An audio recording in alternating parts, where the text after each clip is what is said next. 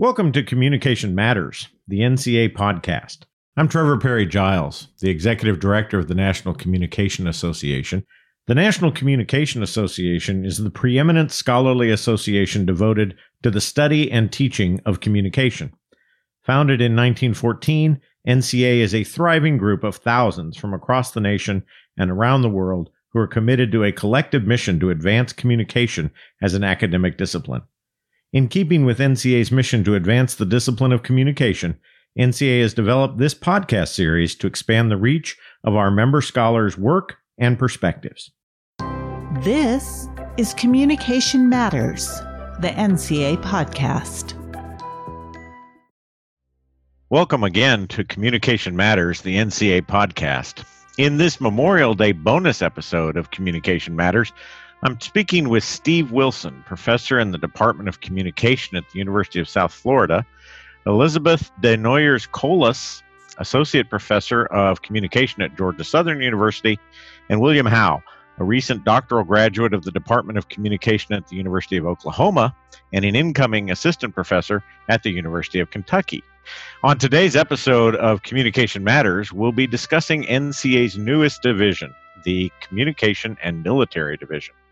But before we get started, I'd like to share a little bit more about today's guests. In addition to working at USF, Professor Wilson is also affiliated with the Military Family Research Institute at Purdue University. And his military communication research focuses on family communication related to seeking help for mental health issues, deployment, and reintegration, and other challenges. Professor Howe served as a combat medic in the U.S. Army during Operation Iraqi Freedom and researches organizational and intercultural communication and has examined military veterans communication in classroom contexts. And Professor Desnoyers Colas is a retired U.S. Air Force major. They researches African Americans in the military and is the author of Marching as to War Personal Narratives of African American Women's Experiences in the Gulf Wars. Welcome, everybody, to Communication Matters. I'm really glad you could join me today. Thank you. Good Thank to be here. I want to start our conversation with the discussion of this new division, the new Communication and Military Division at NCA. Your proposal for the division highlighted the numerous ways that communication scholars work on military connected projects such as rhetoric, critical cultural studies, family communication, elsewhere across the discipline you all have different areas of focus as well. And I'm wondering if you could tell me a little bit about the variety of research areas covered by this new and exciting division for NCA's research mission. I can start and take a crack at that and then let Liz and William jump in. So, really, the division, the purpose of the division is to promote research, teaching activities, and community engagement around messages. So, highlighting and critiquing messages and discourses within and about the military. And that's a broad tent. So there is a lot of work currently going on within various parts of NCA that fits that mission. And that's, I think, one of the exciting parts of the division is that it is bringing together people from a wide variety of perspectives in terms of meta theory and method. And it's connecting people that have shared interests that didn't necessarily know each other. I was thinking about in preparing for this that I did not know Liz or William prior to initiating kind of the groundwork for this.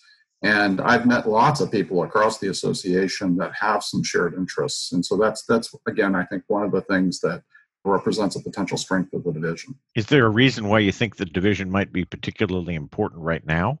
I do. I think that the division is especially important because I think one of the basic components people fail to realize is the things that we study, we study people who are like us you know, we study particularly when we're looking at the health issue of the pandemic. Our first line responders are a lot of military people who are used to going out and doing humanitarian missions and, and working in hospitals and doing infectious disease research like they've done with Gulf War illness and Agent Orange and, and all the rest of these things. So this is an area that is especially important to have the military in and also too the changes that we see in the military with the recent allowing women to be a part of combat. You know, women can go into combat zones, women can serve in combat. We've had our first woman who passed the SEAL training. It's no longer just uh, Demi Moore and her SEAL training in the movie. We actually have had women do that, Special Forces Rangers. So we have a lot of a broader expanse of the things that we do in our communities. We find more and more women in particular and people of color doing them in the military. So I think it's an exciting time to be a part of, of what we're doing. The reference to Demi Moore was for a movie called, I think, G.I. Jane. Wasn't that was right? It was G.I. Jane, and, and I, I mention it because it was on TV. Uh, I saw it uh, a couple of weeks ago, and usually during this month, because this is Military Appreciation Month, you know, they bring out movies like that. So when I first saw it, it was absolutely ridiculous, you know, thinking the prospect of women actually going through that particular type of training. Now I realize that women have actually gone through that training and right. will be going through that training. So, yeah. I just think that, you know, as you mentioned with my research, sometimes there's an overlap between organizational communication and intercultural communication. And maybe it's not organizational enough to be in the organizational division or intercultural enough to be in the intercultural division. And I think a lot of us studying the military, we see these connections in our work. And so I think that that's another reason, a practical reason that this division makes sense right now is not only does it connect scholars from all these different areas, but also provides another avenue for this research to be presented. Well, I'm along those same lines. I'm wondering if you might have some thoughts about how communication in particular is unique. So, you know there are a lot of fields that might discuss or um, research dimensions of military life military service. I could envision studies in sociology in psychology in american studies and the like. What's the unique communication perspective to understanding the military and service in the military in particular? Well, I think for me, you know, I went through basic training back in 2007, and it was amazing to me that drill sergeants now cannot use physical violence or any sort of, all they can use is communication to take an individual that's 18 to 23 years old and make them into somebody that's willing to sacrifice themselves on behalf of the team. So the military is grounded in communication. That's how your identity is formed, is through communication. And so I've been using recently the communication theory of identity, and I think that that really works well for military because military training is based in communication. And also, one of the pillars of military combat training is to shoot, move, and then communicate. so, communication, I think communication scholars can investigate some of the discussions that are had, not only within the military context, also in between veterans after they leave, and then also portrayals about the military and what those portrayals in the media or in whether mass or consumer media say about military life and how that builds images of the military in the minds of the American people. I would add this really quickly. There's two big areas right now. I was a public affairs officer when I was in the military, so all of the things that we do as scholars and we learn as scholars as far as public speaking, dealing with different cultures, you know, a lot of that research has come from what the military has learned and how we put it back in here. We have a lot of military scholars that put a lot of that communication information back into academia. In fact, that's how I actually got interested in becoming a scholar because of some of the things that we do and how we impact our society scholarly as well as professionally as well as personally but one really big thing right now is health communication mm. and i said that earlier but as the field of in our discipline as health communication has developed, so has the talking about the different things in health. Now we're talking more about Gulf War illness for both Gulf Wars. Now we're talking more about how serving in the military impacts women. Some of the studies that we did showed us that the uniforms that women were wearing, for example, were designed for men and so they had to redesign uniforms for female pilots. Our battle dress uniforms had to be reconfigured and designed a certain way because it couldn't just be how they had them for men. So just some of the practical things as far as, as scholarship, you know, we've been able to use in the military and and will be some great research I think that will come out of those who are uh, just, uh, who are going to be discussing military issues. Going to add to both what William and Liz said, and in terms of your your last two questions, why now and why communication?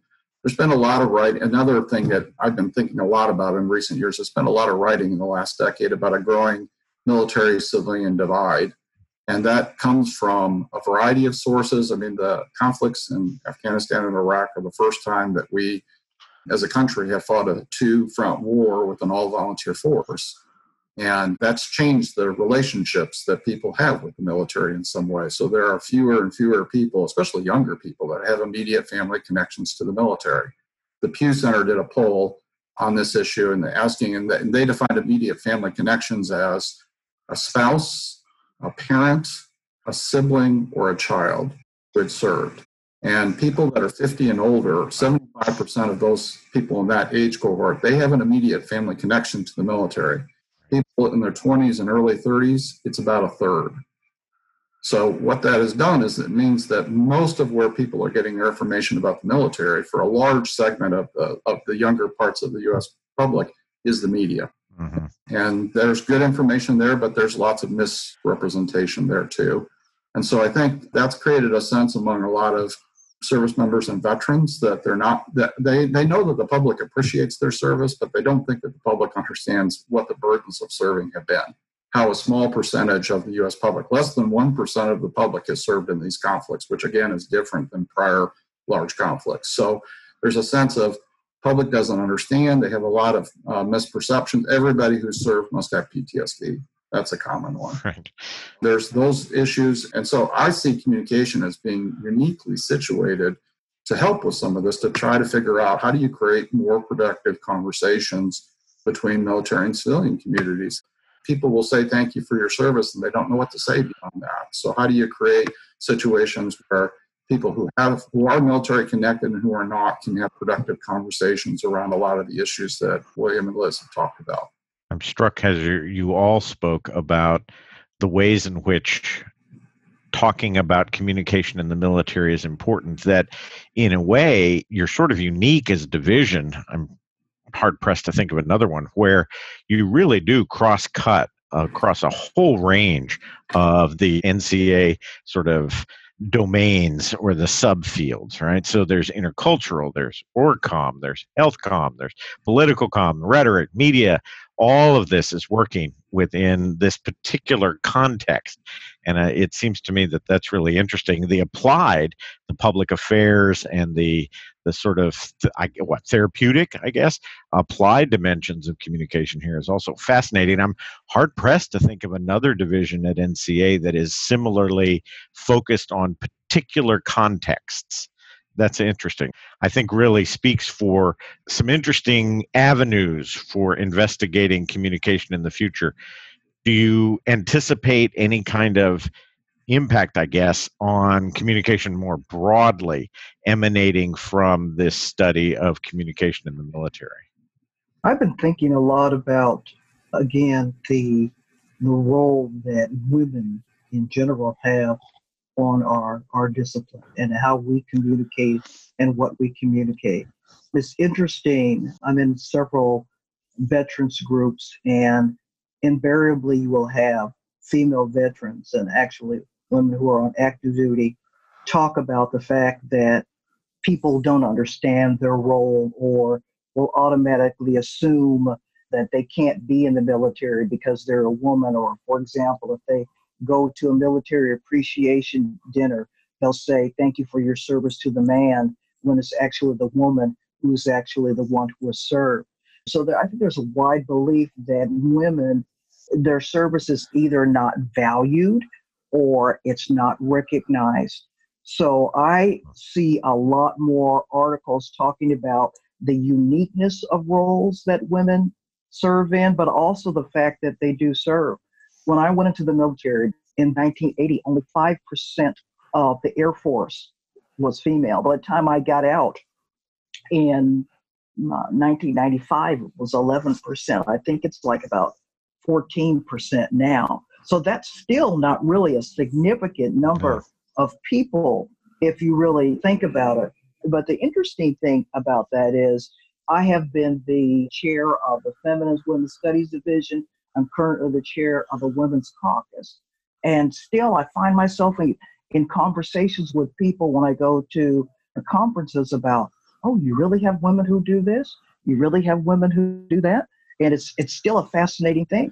And when I go out to speak to people, it's still the same thing. There's still this fascination and a lack of knowledge about what women do. It's getting better, but I think the more scholarship that's out there, and we take our scholarship and put it out into the general community, I think that we'll have a lot more information about about women out there. And we have, you know, you look at our discipline, we have a lot of women in our discipline. Look at our classrooms. Um, I'm getting more and more female veterans in my classroom. So, what are some of the things I'm teaching these scholars as they go out and they go out and teach in, into the communities? So, I'm kind of excited about that aspect. Well, we do know that about two thirds of the individuals receiving communication doctorates are women. That that I think that the sex and gender dimension to all of this is is fascinating. That is one impact I can envision from communication and military having us rethink how we understand within a particular context communication as it relates to gender and communication as it relates to sex and sexual orientation and you name it are there other areas where i think a focus on the military where you think it might have a real impact on communication research is there something particular about military communication or the communication and the military that could more broadly influence how we see communication research more generally? Yeah, so quickly, I, th- I think, you know, the applied aspects of communication and the military, like focusing on that is, is very important to note as well. And so first one I'm, I'm thinking of is, you know, psychologists have done a great job looking at post-traumatic stress and anxiety and depression and things maybe after the fact. But I think from a communication perspective, there may be a way, and actually this is what my dissertation is about, to, you know, look at communication and how people are communicating and possibly predict whether or not they're going to be able to communicate with civilians when they get out of the military and whether they're going to be able to reintegrate and if we can determine you know who might be most at risk of unsuccessful reintegration then we could possibly intervene earlier before they have the more extreme issues of post-traumatic stress and anxiety and depression. So that's one applied. And second applied issue that i see is being able to help military learners in the classroom and bring awareness to student veterans. And student veterans are on the rise with how many are using their gi bill benefits and understanding how what not to say and what to say to student veterans in, in the classroom, I think helps as well. But to your question about overall, I think that the moralization of the military and the fact that the military is so based in values and morality could help us understand that communication, we measure trait a lot, we measure state a lot, but perhaps looking at like the ethical and moral dimensions of communication could help us understand communication as a whole more deeply. And I think the military is an extreme case of that, where you have a group that's been very value inculcated if you could expand a little bit more on the impact that your service as a combat medic for three years and all of that influences that classroom piece that you talked about the ways by which your experiences can help all of us think about better classroom practices more classroom sensitivity greater instructional practices that could aid mm-hmm. these veterans who we find amongst our student body? Yeah, so sure. So, like you mentioned, I was a combat medic, but I was attached to a cavalry scout unit. So, I was the only medic with all these cavalry scouts kind of on the front lines of Iraq, building bases, building forts. So, that context makes it a little bit different for me maybe that i was more embedded and more entrenched than others may have been especially those that haven't deployed. And so my experience may be different. But when i came back you know i found myself i should also say i was at fort hood during the fort hood shooting and all that. So I, I left the military in april after that and i was actually medically retired. And i started at tcu in august texas christian university in august of 2010 And I went to school basically because the GI Bill was going to pay me to go to school. So it was like, well, that's a good reason. But, you know, I was sitting in the back of the classroom, like with my back to the wall. And it was because of post traumatic stress and things like this. I didn't want people behind me. I didn't like to hear people talking. I wanted to focus on the professor. But then I heard, I had a professor kind of take me aside and say, you know, you're doing really well, but why do you sit in the back and seem disinterested? And I was like, I'm not disinterested just because I'm sitting in the back of the classroom. I just don't like people behind me. So I think maybe veterans, if you think about it, and again, I'm being very, I'm using myself here but I'm not speaking for all everybody. I'm speaking just for myself. That if they saw me in the back of the class, maybe with my arms folded, thinking I'm not paying attention when really I am, I'm just you know hyper focused. You have that stigma triggers for other students, and you put that on veterans when veterans may have a different experience.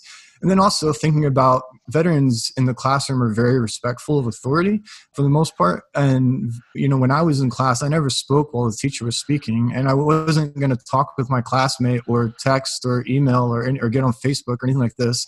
And when I saw students do that, it really made me upset with the students. And even if I didn't say anything, we talk about this in that piece that you're referencing, even though I didn't say anything, it built to a point. And for some veterans, it builds to a point that they have this emotional outburst and they just turn around and finally say, would you please just, you know, be quiet to use nice words. And so I can hear the teacher talking. But, and, and that's what the student sees is this explosion, not that it was simmering for a whole semester under the surface. So I think that that's one way that I can help explain the classroom and my knowledge that you're supposed to respect authority and all of this that maybe is not as as Steve mentioned is along those military civilian divides that we see just the different value structures that people in the military may carry into the classroom.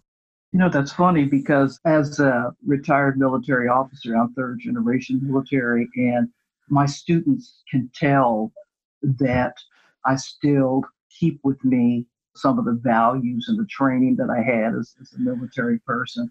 You know, when I walk into my classroom, maybe the way I set up my syllabus, getting students to pay attention to me and, and engaging with my students. So I find myself partly doing what you're saying, um, resonating with those veterans that I know have either recently been to you know, in a deployed, like some of my veterans get deployed, or not veterans, but active duty people, because I'm near Fort Stewart, Georgia, which is, I think, the largest Army installation on the East Coast. They'll be deployed four, five, six times, some of them, and just watching them in the classroom and making comfortable spaces for them in the classroom and understanding and letting them understand it's okay for them to bring their dogs to class or to be able to sit in the back of a class or a lot of times I might make them leader of a group because I know that they have natural organizational skills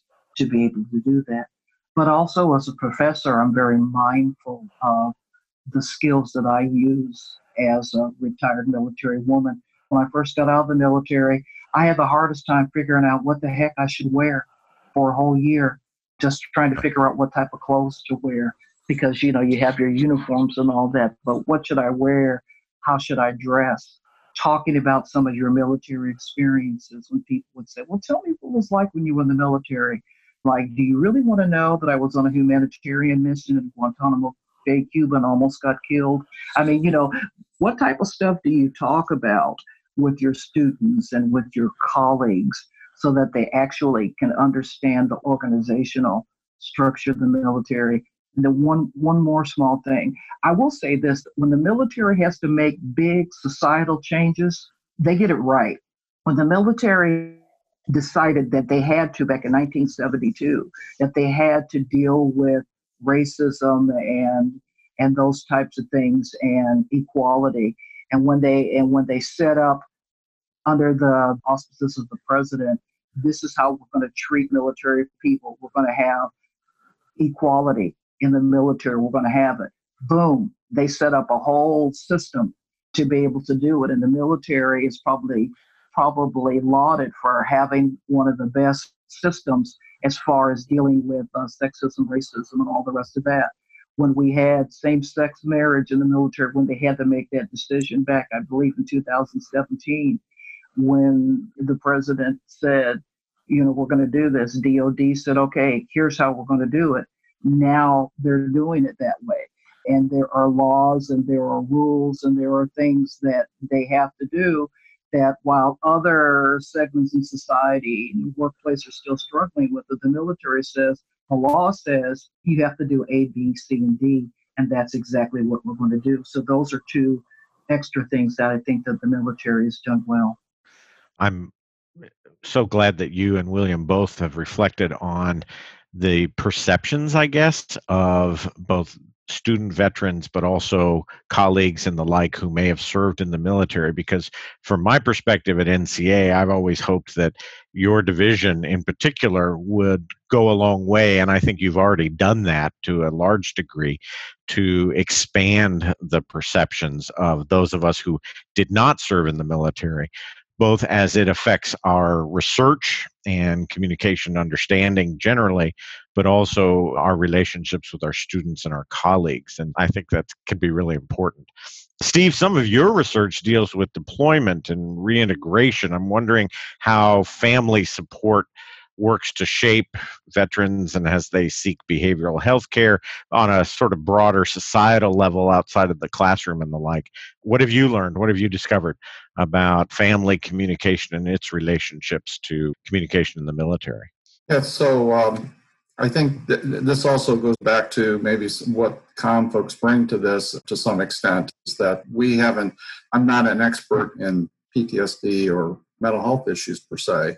But what I did see happening through personal experience and then through also the research that we've done is that some of the reintegration issues that William and Liz have talked about, they become issues that impact not just service members or veterans, but their families, right? And so, and that plays out in a number of ways. So there's several things I was going to say here. One, one again is just in terms of making sure to recognize an important issue while not reinforcing stereotypes is that the best data we have is maybe 20 to 25% of post 9 11 veterans have tested positive at some point or screened positive for PTS symptoms.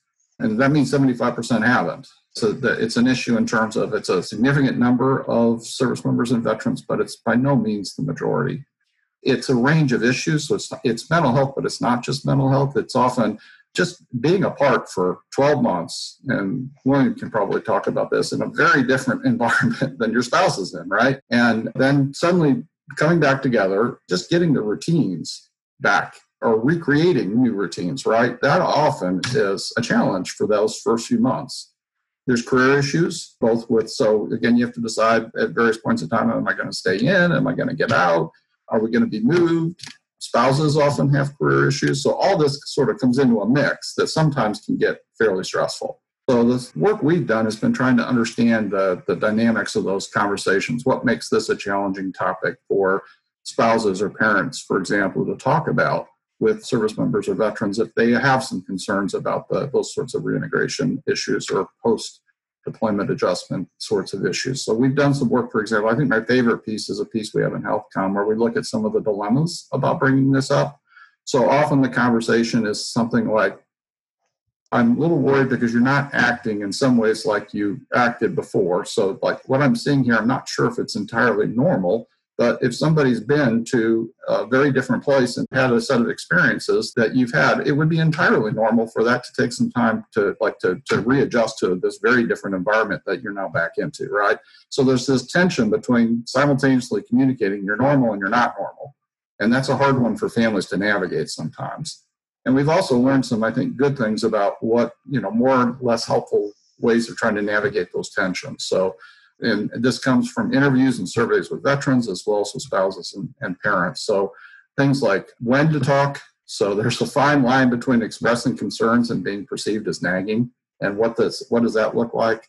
How to talk. So making sure that you're expressing appreciation, approval, respecting autonomy, saying, "Look, I have these concerns, but ultimately you're the one that has to decide what to do." Like if you're if you were to seek help and you're not committed to it, you're not going to stick with it mm-hmm.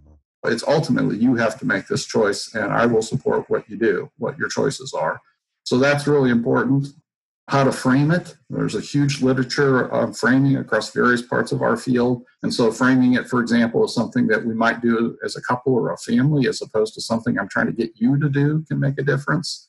Because one's an invitation in a sense, and another one is an attempt to persuade or control, or at least mm-hmm. in that way, even though maybe I'm ultimately trying to get to the same place. And how to reach out to the larger network. So sometimes that can just be talking with other military connected people about like you know have you been what have you seen on this or what resources are out there or what advice do you have for me or sometimes it's getting military peers to talk to that service member or veteran because they see a shared bond and maybe more less likely to listen to them so maybe one other point i'll say is that that project i described came out of a conference an interdisciplinary conference i went to where i saw a presentation by a research scientist at the UPenn VA, and he was talking about a program that he was building out at that point called Coaching into Care.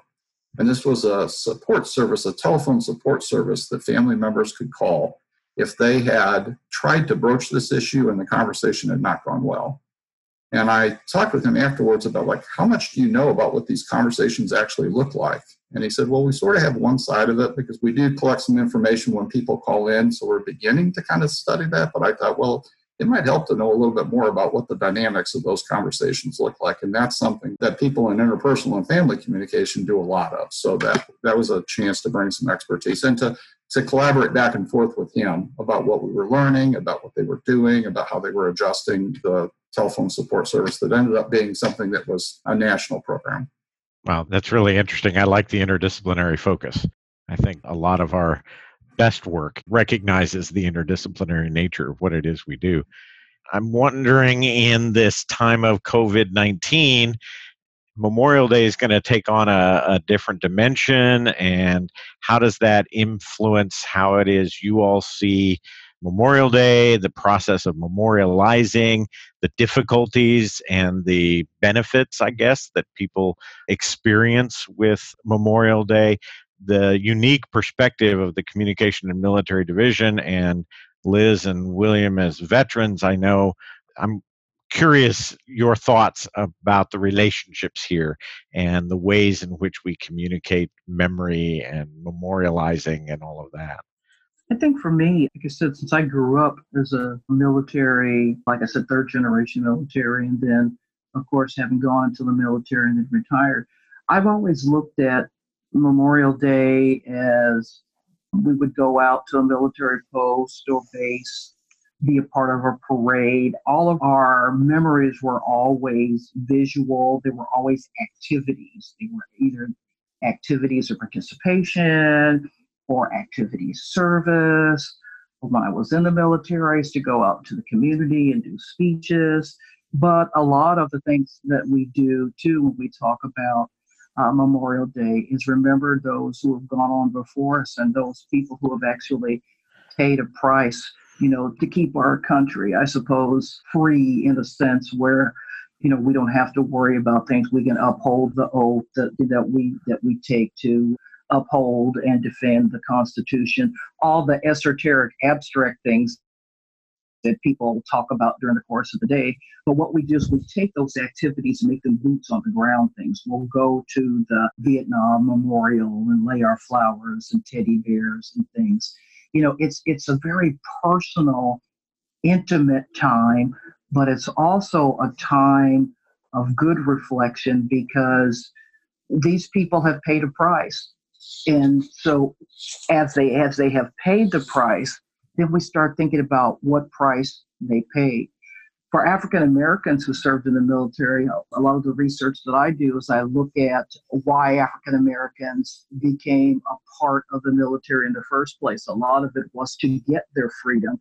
African american women for example and men have served in this country in our conflicts since the revolutionary war. It was always to show that they were a part of this country and that they wanted to make sure that everything in this country was okay. Now it's more of a looking at this is what we've done, this is what we're doing. When you say thank you for my services, this is what you're thanking me for on this particular day. This is what you're thanking me for. You're not just saying it. Let me show you exactly what you're thanking me for. So the memorization of what we've done since this is this whole month is military appreciation month you actually look at the things that people appreciate about us. And so I feel a little less nervous or a little less kind of weird when people say thank you for your service. In this month, I could say um, on Memorial Day, remember this is what you're thanking us for. Yeah, I agree with a lot of what's been said. And then also, I think, you know, in the military, we're hyper aware of the different days that are set aside to honor the different portions of military service members. So, Armed Forces Day is for those that are currently serving, Veterans Day is for those that have served, and Memorial Day I think sometimes gets convoluted with Veterans Day for some people.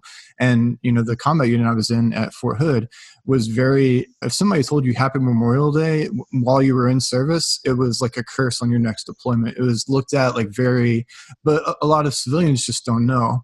And then just the whole Happy Memorial Day, to me, there's nothing happy about it. Like, I don't go out and barbecue and go out and, you know, and, and I was one when I got out, was posting all of the means of, it's Memorial Day, not National Barbecue Day, and, and all of this stuff. And I've tried to become instead of just posting that online, trying to have more conversations with people to raise awareness of what Memorial Day actually is. And so, as you brought up, uh, you know, this year with everyone not being able to go to the big picnics and big barbecues, I'm hoping maybe people will reflect on what Memorial Day actually means, and that it's not actually about you know barbecue and this or that and going out on the lake with friends in the beginning of summer. It's actually about remembering those that have given the ultimate sacrifice for our freedom or for our country. So the way I recommend to a lot of people to do that there's a website called icasualties.org that actually lists all the service members that have died in Iraq and Afghanistan.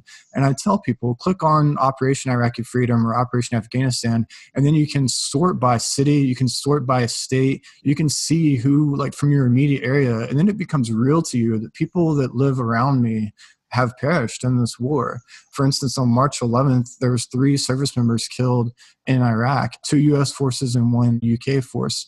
And one of them is actually from Oklahoma, about two hours from here. So if people from my city knew that, it may make it more real that we're still losing service members in Iraq and Afghanistan, and they're actually our neighbors, or they were before they went over. And so I think that that helps it make more personal. And when it becomes more personal, then you start to care a little bit more as opposed to just this abstract number of how many people have perished.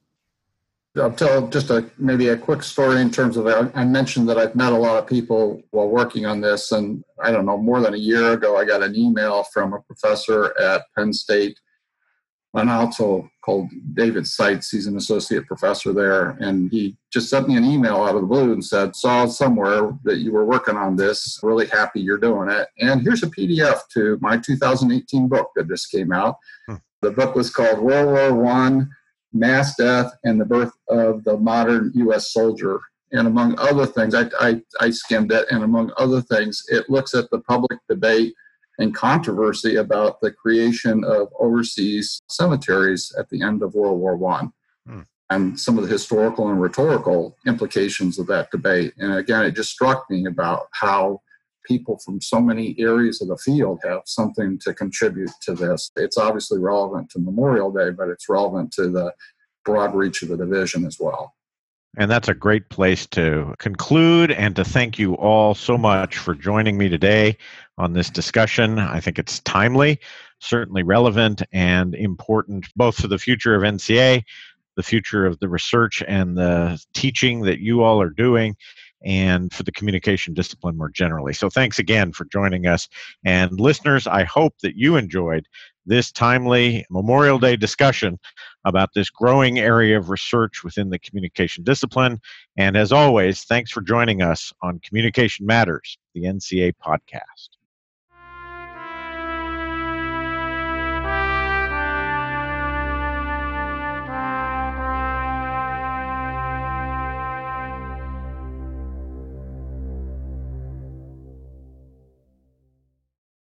And listeners, I hope you'll tune in for the next episode of Communication Matters, which features Robert B. Townsend, Director of the Humanities Indicators Project and the Director of the American Academy of Arts and Sciences Washington office.